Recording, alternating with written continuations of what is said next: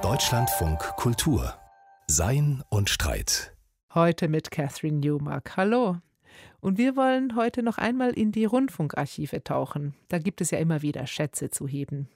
Philosophen und ganz gelegentlich auch Philosophinnen des 20. Jahrhunderts sitzen da gerne stundenlang und reden, ohne jegliche Eile oder Unterbrechungen. Oft rauchen sie dabei. Es sind andere Zeiten, in vielem schon sehr fern, in manchem aber auch sehr nah. Das gilt auch für das Gespräch, das wir uns für heute ausgesucht haben, mit der Philosophin Margherita von Brentano. Sie war eine der frühen Frauen, die in den 70er Jahren schon eine Professur für Philosophie bekamen, als das noch gar keineswegs selbstverständlich war.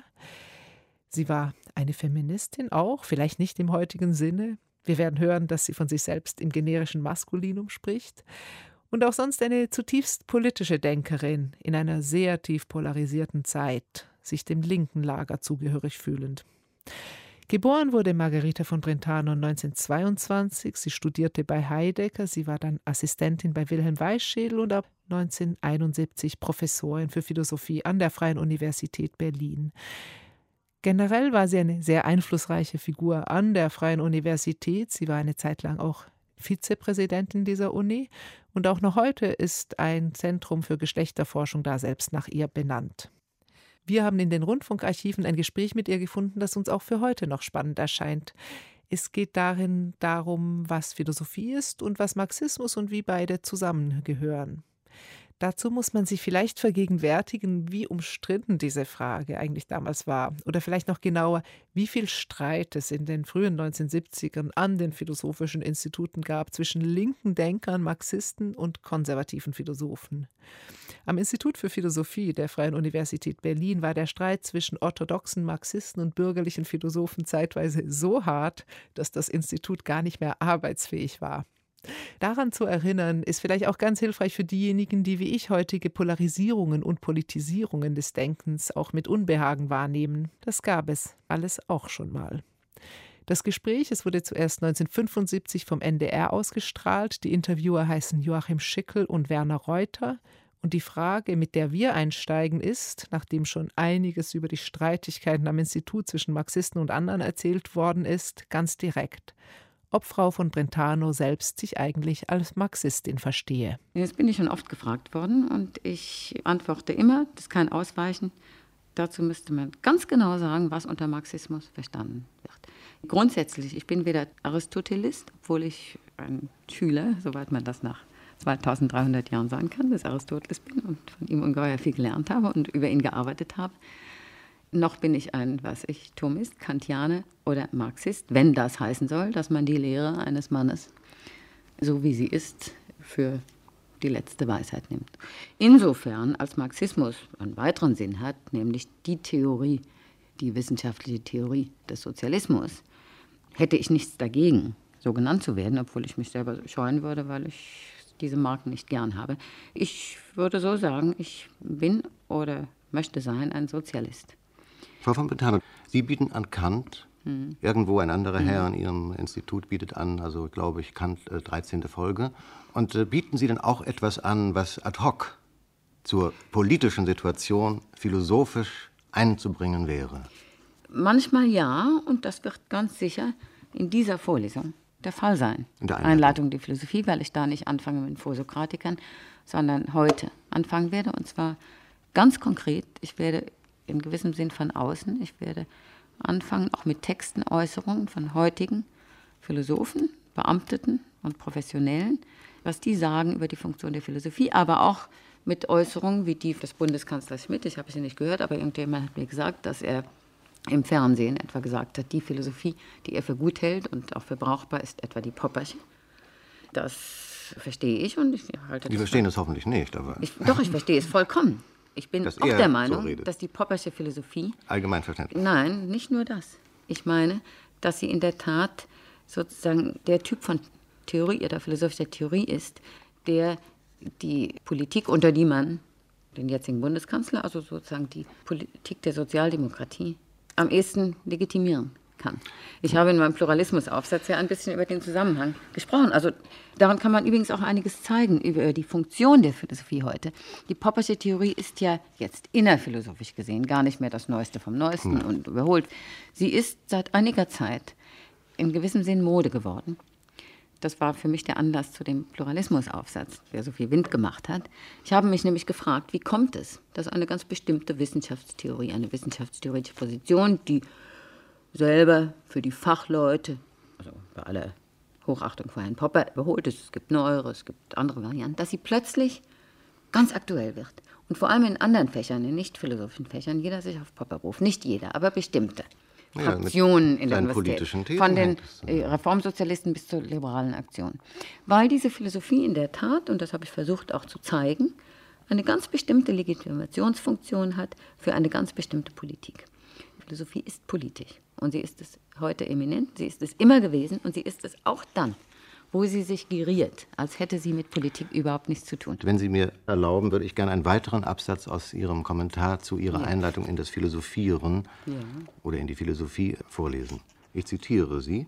Der Marxist Althusser definiert Philosophie als in letzter Instanz Klassenkampf in der Theorie. Er bezieht sich damit auf Lenin, der dies nicht nur von der modernen Philosophie behauptet, sondern hinzufügt, die neueste Philosophie ist genauso parteilich wie die vor 2000 Jahren.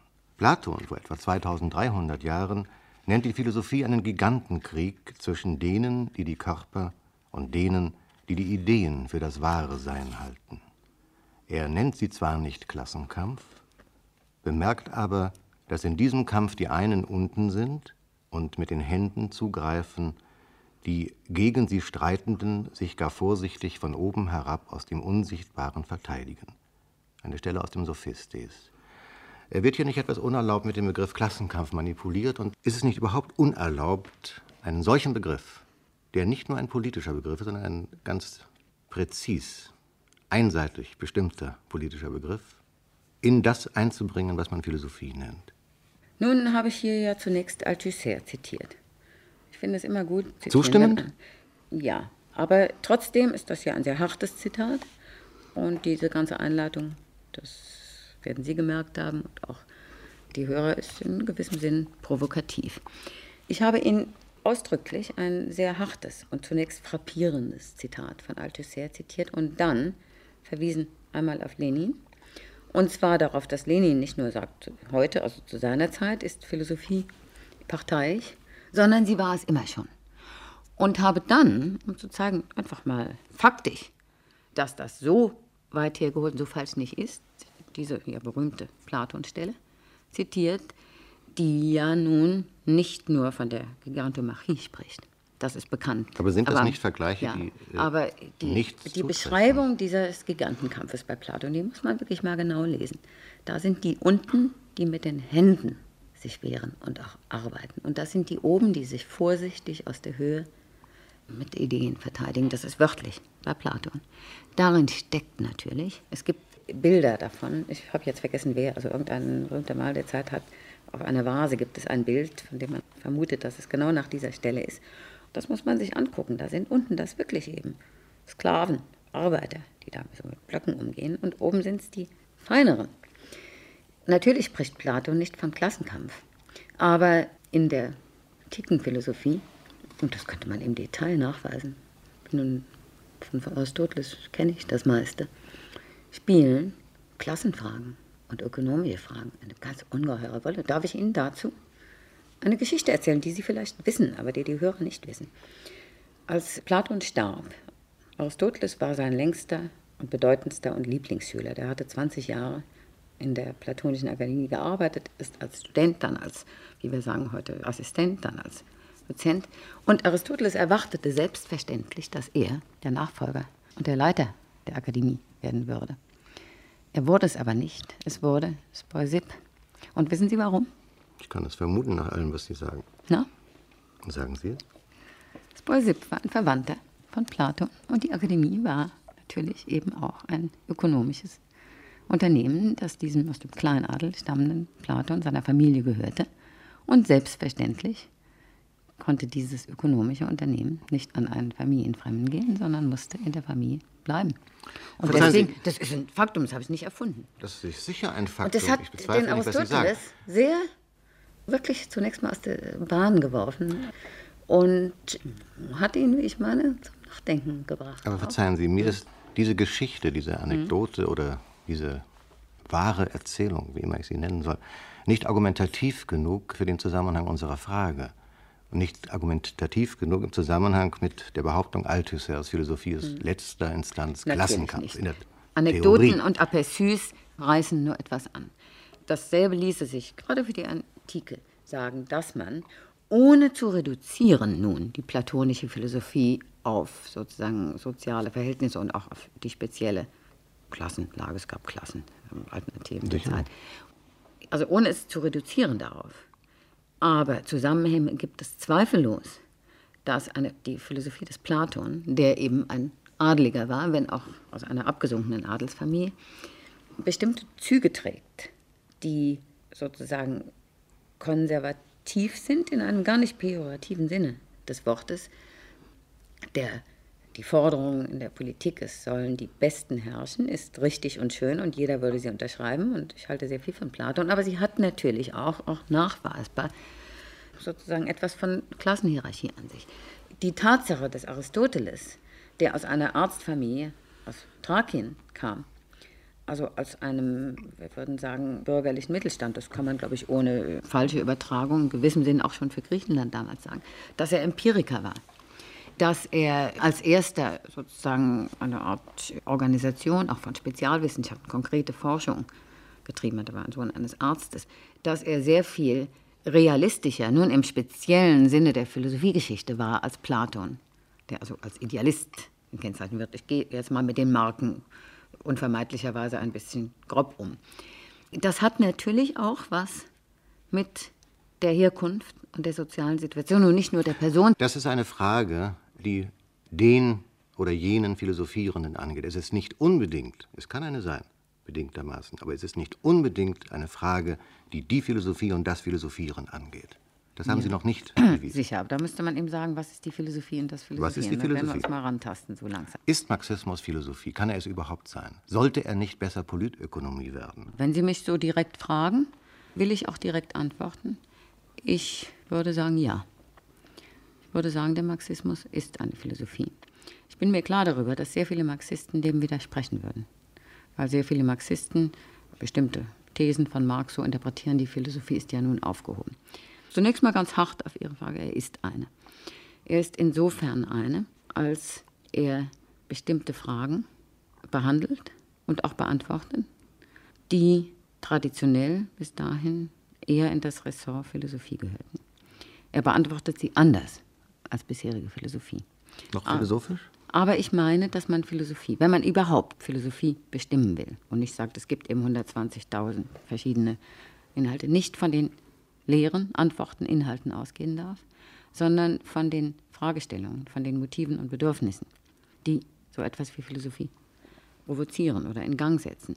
Und da meine ich, was Philosophie gekennzeichnet hat, und das ist wirklich fast in aller Philosophie nachweisbar, ist, dass sie versucht, je auf verschiedene Weise, auf die Frage nach dem Ganzen zu antworten, das eines ihrer Motive war, was ist denn der Zusammenhang? Gibt es so etwas wie ein allgemeines Wissen, das die Einzelwissenschaften und auch die einzelnen Bereiche organisiert und interpretiert? Philosophische Theorie unterscheidet sich und hat sich heute ganz bestimmt und hat sich eigentlich immer unterschieden von Einzelwissenschaften darin, dass sie nicht sagt oder nicht in einem Feld arbeitet. Dieses Feld, der alte Aristoteles sagt, die Wissenschaften schneiden sich ein Stück heraus aus der Wirklichkeit und bearbeiten dieses nun mit ihren je spezifischen Methoden und setzen immer einiges voraus. Der Marxismus, der in der Tat eine ökonomische Theorie ist, ist es aber nicht in dem Sinne, und das wird ihm ja gerade auch von den Ökonomen vorgeworfen, dass er sich nun beschränkt und sagt, ich rede über Ökonomie und über das andere nicht, sondern er antwortet ja auch auf die Frage, wie Ökonomie sich verhält zu anderen Gebieten des Lebens. Er jetzt verkürzt und vereinfacht. Er sagt etwa, Ökonomie ist die Basis, Politik geistige Erscheinungen sind Überbau. Das ist ja eine Aussage, die über jeden einzelnen Bereich hinausgeht. Und der Form nach mindestens ist das eine philosophische Antwort. Die Antworten auf die Fragen nach einmal dem Ganzen, nach der leitenden, dem leitenden Wissen, nach dem Begründungswissen, die sind immer verschieden ausgefallen und die haben jeweils, man kann sagen, Philosophie bestand darin, immer die jeweils vorige Philosophie aufzuheben. Und zwar nicht nur in Kleinigkeiten, sondern im Ganzen. Wenn das, was Philosophie ist, nicht das entscheidende Kriterium ist, ihre Inhalte, sondern der Anspruch, die Art der Fragestellung, nämlich der Anspruch nicht nur über ein Gebiet, sondern meinetwegen von einem Gebiet her über auch die anderen Gebiete. Sozusagen doch eine Interpretation, eine Deutung und von daher auch eine Praxisanweisung für das Ganze der Gesellschaft, des Lebens, des Wissens zu geben. Und das ist ein einfach äußeres Kriterium, das, glaube ich, für alle Philosophie galt. Dann kann man sagen, ist Marxismus eine Philosophie, der die bisherige Philosophie bestreitet, nämlich sagt, eure Frage nach dem Ganzen war falsch, sie war idealistisch, ideologisch. Man muss die Frage nach dem Ganzen anders stellen. Aber Frau von Bentano, ja. da ergeben sich doch gewaltige Widersprüche. Wenn Sie vorhin sagen, der Marxismus ist eine Philosophie, wie ist das präzise zu verstehen? Wie verhält sich das dann genau mit der Philosophie im Singular, ja. mit dem Philosophieren? Nun, die Frage, gibt es eigentlich eine Philosophie oder gibt es viele Philosophien? Und die zweite Frage, gibt es überhaupt Philosophie oder kann man nur von Philosophieren sprechen? Ich erinnere an das Kant-Zitat, das ich da in der Einleitung habe. Die ist also nur eine Uraltfrage in der Philosophie. Man kann natürlich sagen, Philosophie ist das, was in Lehrbüchern der Philosophie behandelt wird. Dann drückt man sich vor der wirklichen Frage. Philosophie sind die Texte der Leute, die sich selber so genannt haben oder so genannt worden sind. Schön, aber das hilft uns überhaupt nicht weiter. Wenn man schaut auf die Inhalte, auf das, was also steht in den Büchern der Philosophen heute und in der Philosophiegeschichte, dann, und das ist eine Erfahrung, die also nicht nur Kant gemacht hat und über die er schreibt, sondern die also wirklich jeder Student, der anfängt, Philosophie zu studieren, macht, dann muss man eigentlich sagen, es gibt sehr viele Philosophien und das Einzige, was an ihnen auffällt, ist, dass sie sich alle gegenseitig die Legitimation und die Wahrheit bestreiten und jeder von ihnen behauptet, sie sei die Philosophien, alle anderen seien falsch, Irrtum überholt oder sonst was. Aber was bedeutet das? Es muss doch ein, ein Phänomen ja. für irgendetwas sein, Gut. ein Indiz sogar. Ja, das ist ein Indiz für etwas. Zunächst einmal von daher sieht es so aus, als gäbe es die Philosophie nicht, sondern das wäre ein Sammelname eben für bestimmte Art von Texten oder Leuten, die also irgendwie bei noch so verschiedenen Inhalten alle darin übereinkommen, dass sie vielleicht abstrakt oder allgemein geredet haben. Ich würde vorschlagen und vielleicht auch hart sagen, so begreifen zu verstehen, was Philosophie ist und dass es einen Sinn hat, von der Philosophie zu reden. Das gelingt nur, wenn man ganz anders fragt. Wenn man nämlich fragt, auf welche Motive, auf welche Bedürfnisse antwortet Philosophie.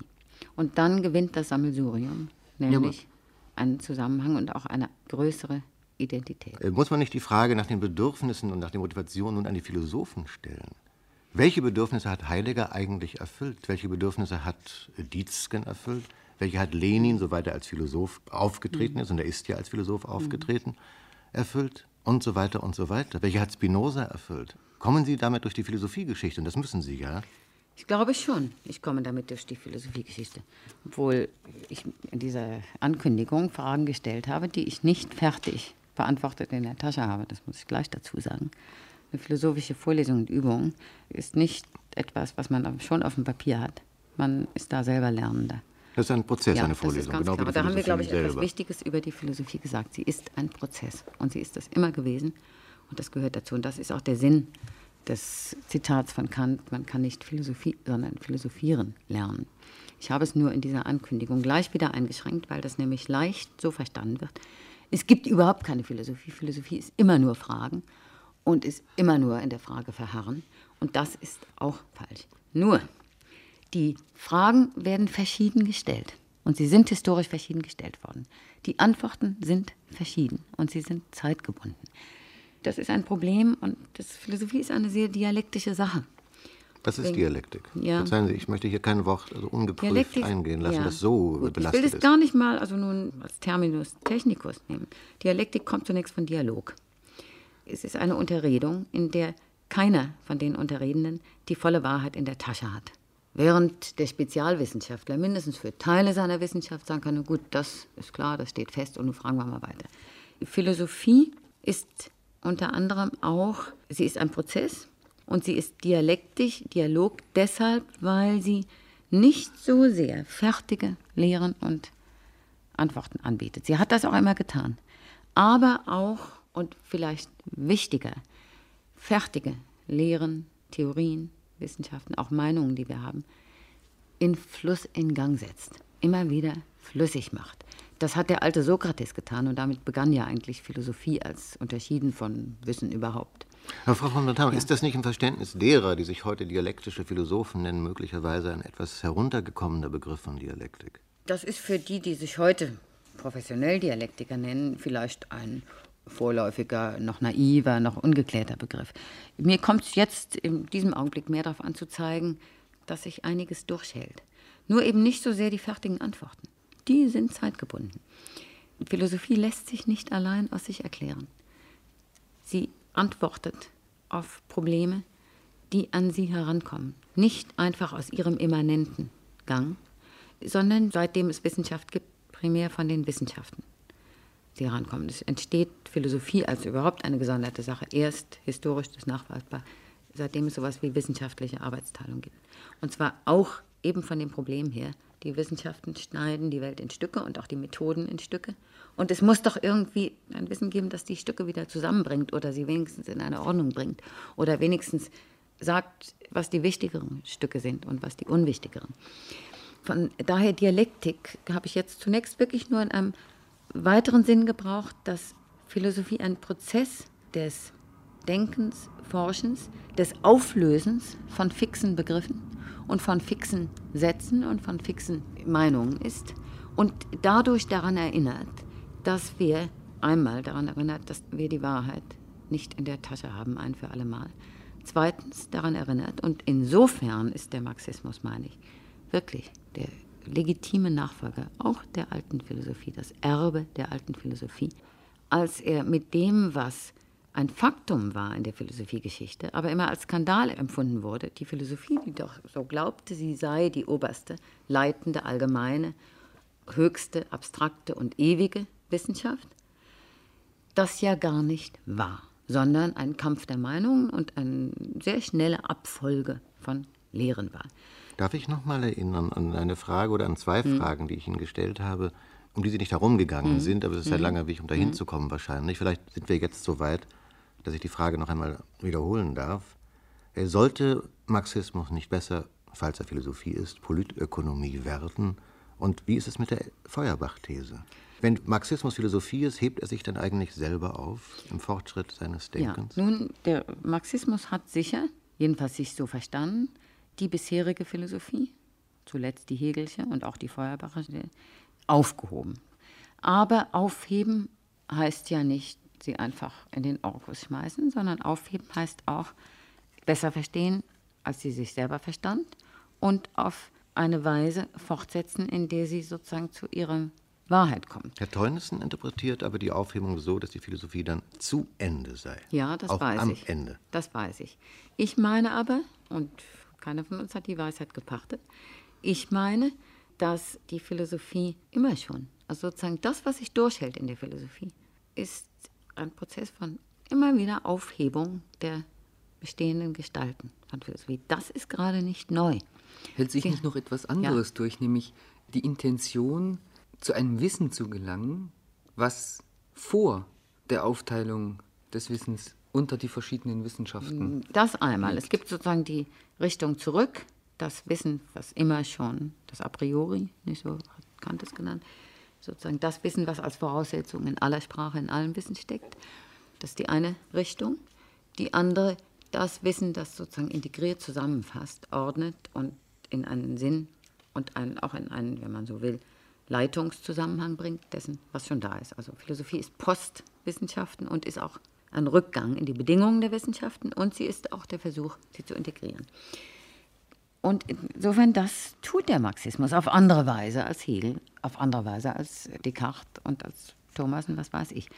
Er tut es natürlich radikal auf andere Weise. Und zwar meine ich, der radikale Punkt liegt, auf die Ökonomie komme ich gleich, liegt mehr darin, dass er mit der Geschichte und der Tatsache, dass auch Philosophie und keine Theorie der Geschichte, und zwar auch der Realgeschichte, die ein Prozess ist, enthoben ist. Dass es also kein Wissen gibt, das sozusagen für alle Zeiten inhaltlich gleich bleibt.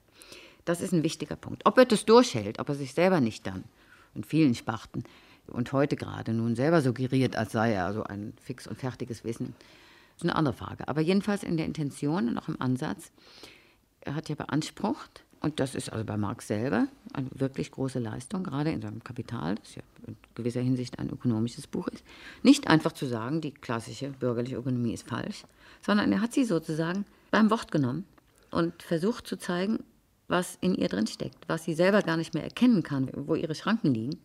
Aber gerade aus diesen Schranken etwas über sie selber ausgesagt. Also er hat sie ja wirklich aufgehoben im Hegelschen Sinne. Und das halte ich also für ein sehr philosophisches Unternehmen.